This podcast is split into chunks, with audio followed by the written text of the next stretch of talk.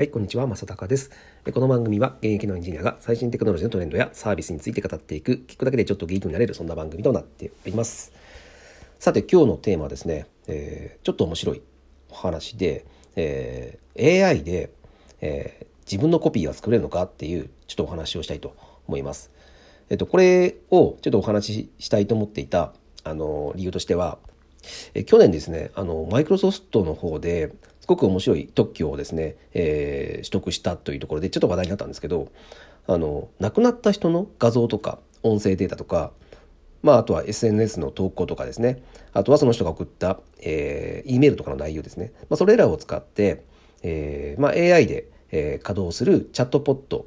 チャットボットですねを、えー、構築するテクノロジーというのを、えー、特許で、えー、取得したということで、えー、マイクロソフトが、えー、亡くなった人のその、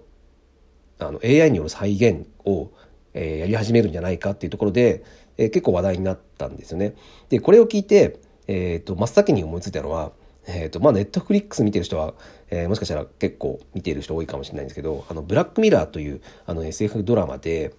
えーとまあ、これまさにこの死者のですね、えー、そのデータから、えー、そ生前のその人と、まあ、同じような考え方を持った、えーまあ、エーアイ ロボットをですね、えー、再現して、まあ、その人と一緒に暮らすみたいなことをですね、えーまあ、そのドラマの中でやっていたので、まさにこれだなっていうところで、えー、まああのねあのこれちょっと余談ですけど、ブラックミラーって本当にそのこういう、えー、今あるテクノロジーから考えられる、あのーまあ、こんな世界になるんじゃないかっていうところが結構、あのー、面白く描かれていて、これこういうテクノロジー系が好きな人はですね、ぜひおすすめなので見てほしいなと思いました。で、はい、すみません、余談でした。で、えーと、このね、あのー、死者を、えー、再現するっていうのは、まあまあまあ、えーと、面白い試みではあるとは思うんですけど、でもそれってね、その、それほど僕は、えー、需要がないかなと思うんですよ。だって、そうじゃないですか。あの自分が、えー、好きな、うん、家族とか友達が、えー、死んでしまって、でもその人を エーアイ で復活させようなんて思う人って、僕はあんまりいないと思うんですよね。うん、まあ、これは僕の個人の考えですけども。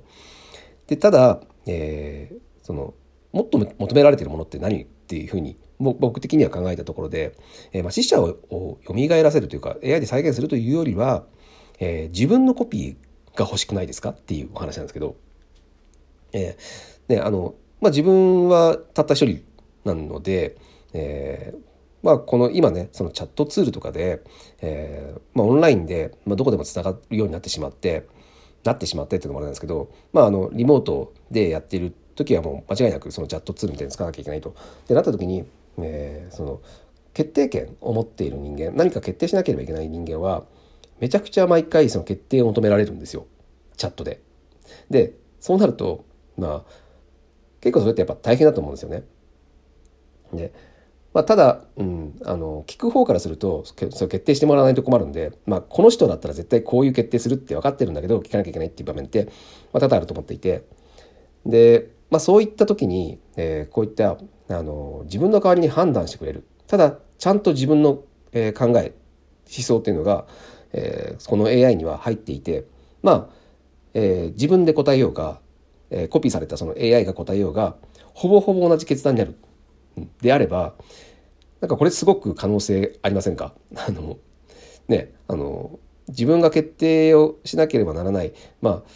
結構コストなんですよ、その決定するって、その脳脳からするとね、あの時間も使うし、うん、それが、えー、代わりにやってくれる エーアイ が代わりにやってくれるって、これ結構僕は嬉しいなと思います、うん、これあったらいいなって本当に思ってますね。なので、まあそういった時に結局どうすればあのより自分の思想が、えー、濃いあの エーアイ が作れるかというと、やっぱ先ほど言っていた、えーまあ、自分が自分の考えを、えー、書いている、まあ、投稿している、まあ、例えばツイッターとかで、ね、皆さん自分の考えを、えー、このニュースに関してはこう思うとか、うん、いろいろそういった自分の思想を入れてる入れて投稿している人多いと思うんですよね。で、あとはやっぱこういった、うん、音声データですね。自分僕が今喋ってますけど、えー、こういった音声データってやっぱりね、その、まあ、考え方というかその人の人柄というのも乗っかってくるので、あのすごいあの、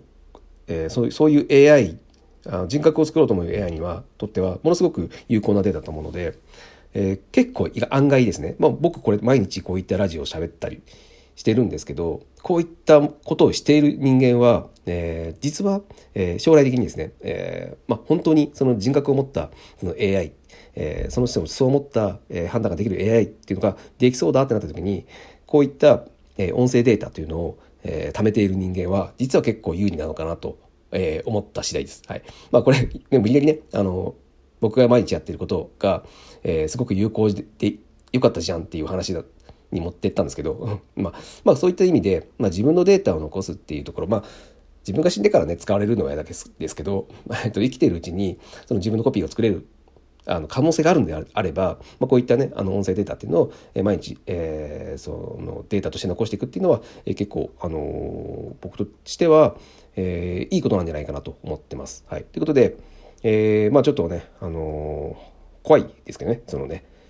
あの死者を エーアイ で復活させるみたいなことをあのマイクロソフトが、えー、やられてることに、まあ、みんなちょっと反応して怖いですけども、まあ普通に考えたら、あのー、そうやってね、まあ、自分の代わりに、えー、その決定してくれる エーアイ とかっていうのは、えー、全然すごく便利じゃないですか、うん、こういった、えーまあ、便利な未来っていうのも、えー、全然やってくる可能性は高いなっていう、えー、お話でした。はい、ということで、えー、とりあえずね、えーまあ、Twitter やってる人っていうのは多いと思うんですけど、そういう音声メディアであのね、自分の音声をデータとして残すって人はあんまりね多分それほどいないかなと思うので、えー、これを機会にですねこれを機会につまるんですけど、まあ、始めてみるのもいいんじゃないかなというふうに思います。はい、ということで今日は、えー、エーアイ で、えー、自分のコピーが作れるのかという、えー、お話をさせていただきました。えー、こういったお話も、えー、毎日してますので、えー、面白かったという方はですね、えー、ぜひフォローをしていただいてまた聞いてください。はい、今日は以上になります。それでは。